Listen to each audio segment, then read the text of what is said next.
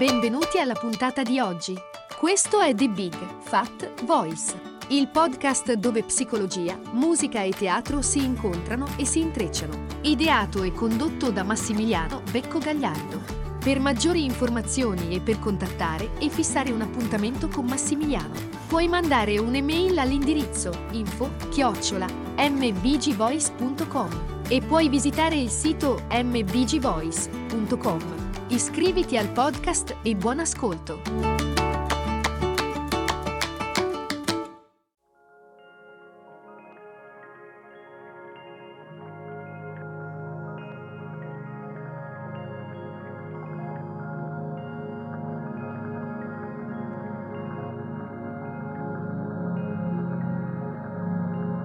Com'è possibile mantenere una vita sessuale attiva?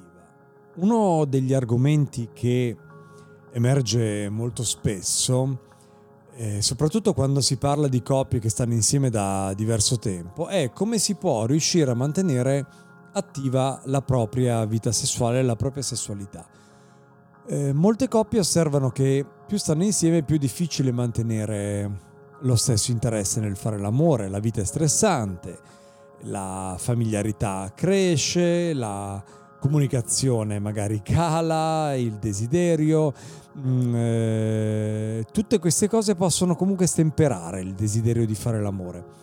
Eh, forse in generale desideriamo ardentemente ritornare ai primi tempi, nei quali non vedevamo l'ora di andare a letto insieme, condividere eh, del sesso appassionato, eccitante, o forse aspiriamo a raggiungere una più profonda unione attraverso la sessualità.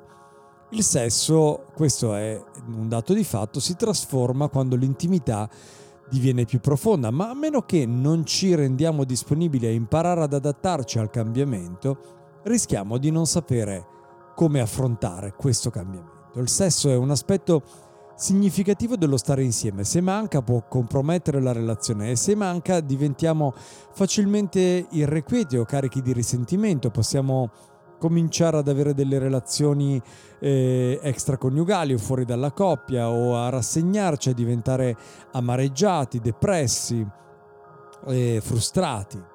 Possiamo ritrovarci talmente immersi in altre cose come computer, la televisione, le serie televisive, il lavoro, lo sport, hobby, passatempi, non prenderci nemmeno il tempo di stabilire una connessione vera e propria con il partner.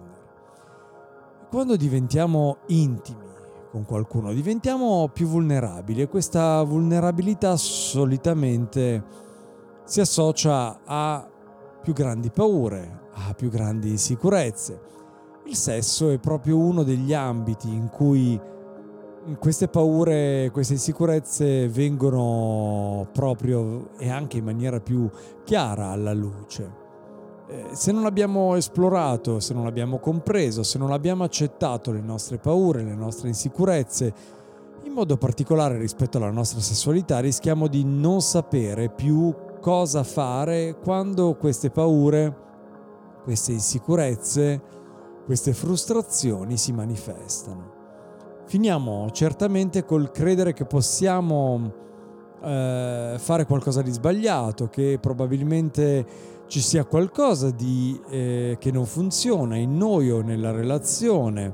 Possiamo tentare di compensare queste paure buttandoci in un sesso che magari non sentiamo appropriato, quando ci sentiamo spaventati, insicuri nel fare l'amore questo incide drasticamente sul modo in cui rispondiamo nel farlo e nel modo stesso in cui lo desideriamo fare, nel fare l'amore, soprattutto se siamo diventati molto intimi con l'altra persona, eh, diventa sempre più difficile sentirsi al sicuro. Beh, quando due persone si eh, mettono insieme all'inizio della relazione è spesso più facile lasciarsi andare alla passione, all'intensità nel fare l'amore, ma come l'intimità cresce e diventiamo quindi più vulnerabili, diventiamo anche più sensibili. Desideriamo che il sesso magari rimanga invariato, persino migliori, ma questo magari non accade. Può addirittura peggiorare, diventare più rado, eh, può accadere che sparisca del tutto. possiamo mettercela proprio e davvero tutta, possiamo finire con eh, l'allontanarci, possiamo diventare glaciali, possiamo diventare distanti magari mentre facciamo l'amore, possiamo pensare ad altro, possiamo manifestare eh, disfunzioni sessuali. Tutto questo accade perché abbiamo paura o non lo sappiamo. A complicare le cose eh, raramente avviene, ma può succedere, avviene questa serie di eh, fattori nella vita e nell'esperienza di entrambi i partner eh, contemporaneamente. Beh, eh, gli amanti che hanno raggiunto un'intimità più profonda hanno bisogno di scoprire nuovi modi di fare l'amore. Devono capire che la paura, l'insicurezza e la frustrazione aumentano con l'aprirsi l'uno all'altro e come tutto questo influenza e influenzerà la loro vita e quindi anche la loro vita sessuale eh, gli elementi di una coppia devono anche imparare a comunicare la propria esperienza sul sesso, in particolar modo le loro vulnerabilità. Spesso è proprio la vulnerabilità che è la cosa più difficile da confessare, specialmente quando riguarda il sesso ed è del tutto normale, persino sano che quel tipo di eccitazione che provavamo nel periodo della luna di miele, tra virgolette, della relazione, svanisca a un certo punto. L'eccitazione è un elemento che compare facilmente quando abbiamo rapporti sessuali con qualcuno appena conosciuto. Eh, e possiamo mantenerla viva sicuramente per un po', ma a causa della familiarità del vivere insieme, del conoscersi, del vivere una vita insieme, una serie di altri motivi, eh, questa, questo tipo speciale di eccitazione iniziale, che per sua natura è proprio rapida, svanisce col tempo. Possiamo allora provare a mantenere viva l'eccitazione in qualche modo, ma qualunque metodo alla fine risulta artificiale e artefatto, come trovare magari pratiche o aprire le coppie, eccetera, eccetera. La soluzione nella realtà a questo problema sta proprio nello scoprire qualcosa di più profondo e di maggior supporto che possa prendere il posto del nostro bisogno di perpetua eccitazione, che è un bisogno connaturato all'essere umano, all'essere umano ma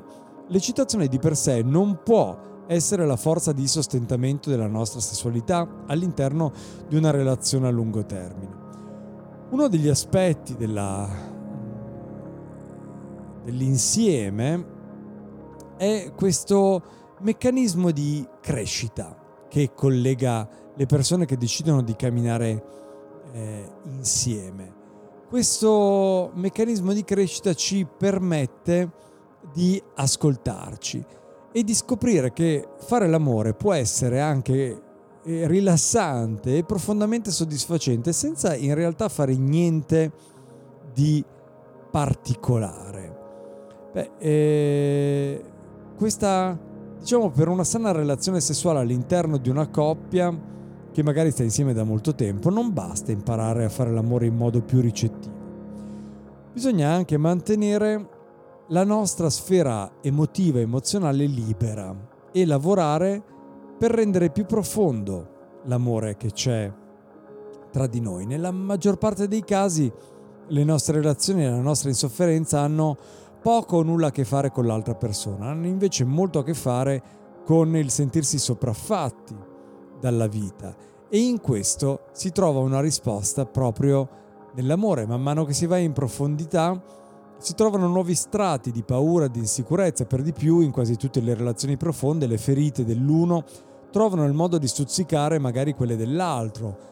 Eh, ciascuno deve affrontare in modo profondo le dinamiche che inconsciamente automaticamente lo spingono ad allontanare il partner e magari a nascondersi e magari in seguito anche a tirarsi indietro dal fare l'amore, ma grazie a una maggiore intimità siamo maggiormente esposti ai modi in cui la nostra sessualità viene influenzata dalla paura, dalla vergogna, dall'insicurezza. Eppure la vulnerabilità è proprio la vulnerabilità la via d'accesso alle più recondite e preziose parti di noi, ai tesori veri e propri della nostra anima, al cuore della nostra intimità. E non possiamo sperare di conoscere noi stessi né tantomeno cosa sia l'amore, la sessualità e l'intimità se non esploriamo le profondità della nostra vulnerabilità. Mettere insieme il sesso e la vulnerabilità è l'unico modo per approfondire e arricchire il nostro modo di fare l'amore, il nostro modo di vivere il sesso e la nostra intimità. Grazie e noi ci sentiamo alla prossima.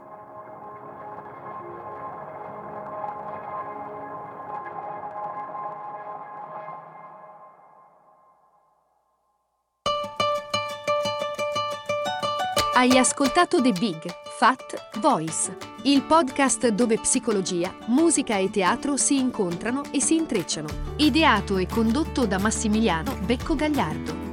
Per maggiori informazioni e per contattare e fissare un appuntamento con Massimiliano, puoi mandare un'email all'indirizzo info chiocciola mbgvoice.com e puoi visitare il sito mbgvoice.com. Iscriviti al podcast, grazie per l'ascolto e arrivederci alla prossima puntata.